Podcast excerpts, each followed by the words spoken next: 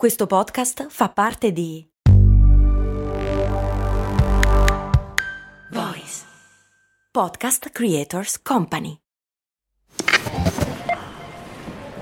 Ecco il suo resto. Mm, certo che al giorno d'oggi con un euro non si fa più granché. Beh, lo posso usare per il carrello della spesa. Ma comprare 10 Goliador? Eh no, per quelle servono 2 euro adesso. Ah, beh, allora non mi resta che lanciarlo nella fontana di Trevi ed esprimere un desiderio. Oppure, beh, potrei investire sul mio futuro. Ma un euro? Beh, sì, su Scalable. Scalable, che supporta anche questo ascolto, è un'app che ti mette a disposizione gli strumenti essenziali per costruire una cultura del risparmio. Ti consente di investire in modo flessibile in azioni, ETF e fondi, creando piani di accumulo automatici a partire da un solo euro. Altro che Fontana di Trevi. Amplia le tue conoscenze finanziarie e fai crescere i tuoi risparmi nel tempo. Scopri Scalable per i tuoi investimenti. Link in descrizione. Che poi non è solo per i rasoi, ma anche con le stampanti, le macchinette del caffè, insomma, ne siamo circondati. Max Corona, che sono sempre io, presenta Brandy. Brandy. Ogni settimana, dal lunedì al venerdì, un distillato di fatti curiosi dal magico mondo del marketing e del business in generale. Brandy. Servire freddo. Brrr.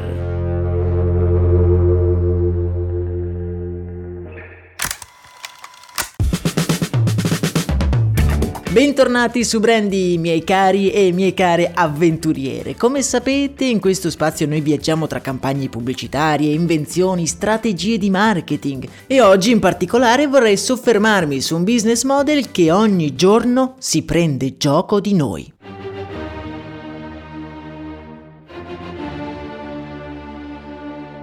Indubbiamente l'essere umano nella sua vita sperimenta molte emozioni forti una promozione inaspettata, la vittoria della propria squadra del cuore o addirittura l'aver trovato l'amore della propria vita. Ma nessuna di queste grandi emozioni è neanche paragonabile ad entrare in un qualsivoglia esercizio commerciale ed uscirne con la netta sensazione di aver fatto un buon affare.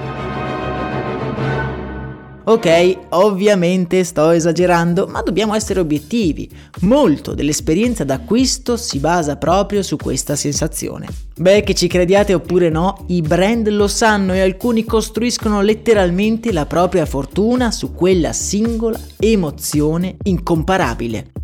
Mettiamo caso che abbiate appena comprato una macchina fotografica istantanea. Avete presente quelle Fujifilm o Polaroid che vanno tanto di moda oggigiorno? Sono degli oggettini niente male, non è vero? E poi diamine costano pochissimo. Oggi in offerta su Amazon ne potete trovare una a 59 euro. Ma stiamo scherzando, 59 euro per letteralmente un oggetto creatore di ricordi. È assolutamente un affare. Ma quello di cui noi non ci rendiamo conto è che nel momento stesso in cui noi mettiamo le mani su quell'oggetto, scatta un meccanismo di inganno che ci incatena l'utilizzo del prodotto, che guarda caso per funzionare ha bisogno di costosissime pellicole fatte su misura.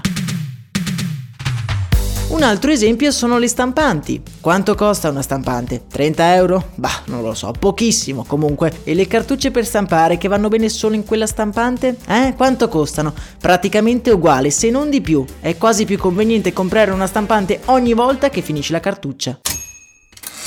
Questo, tra virgolette, inganno in realtà è un business model molto conosciuto che prende il nome di bait and hook, ovvero esca e amo. E non è difficile immaginare il perché di questo nome. Di solito la proposta è caratterizzata da un prodotto esca, come per esempio la macchina fotografica istantanea, venduta ad un prezzo molto basso, spesso addirittura in perdita, che però scatena un meccanismo che intrappola il pesce, cioè noi clienti, e ci costringe a comprare i prodotti e accessori necessari per il corretto corretto funzionamento del prodotto esca. Ed è proprio su questi prodotti che l'azienda ci guadagna. La nascita di questo modello viene attribuito alla Gillette, nota marca di rasoi.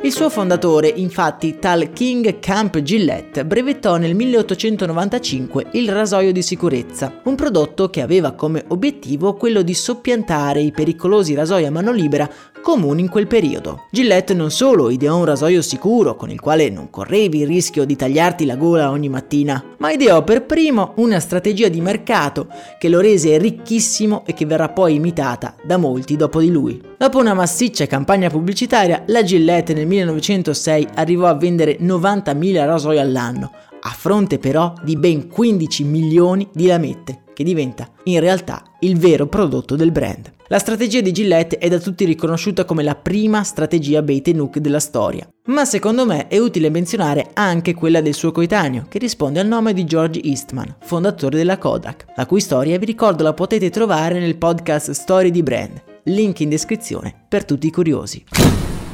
Eastman strutturò una strategia simile per la sua macchina fotografica economica, venduta per un solo dollaro, che serviva però da esca per la vendita dei suoi rullini. Al giorno d'oggi moltissimi brand fondano il loro successo su questo modello.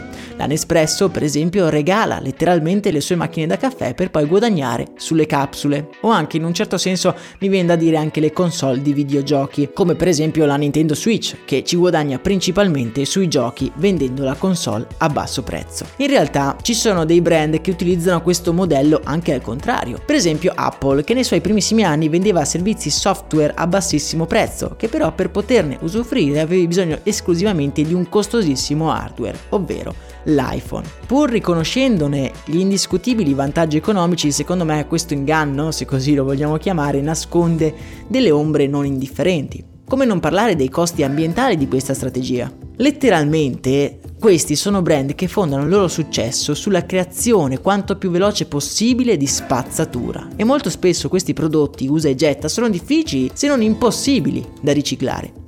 Quindi la prossima volta che uscite da un negozio convinti di aver fatto un affare, fermatevi a riflettere per un secondo e controllate di non aver abboccato a un prodotto esca. Per oggi è davvero tutto, in descrizione trovate tutti i link sia per approfondire gli argomenti sia anche per supportare questo nostro progetto giornaliero. A me non resta che augurarvi una splendida giornata povera di inganni ma ricca di soddisfazioni. Un saluto da Max Corona.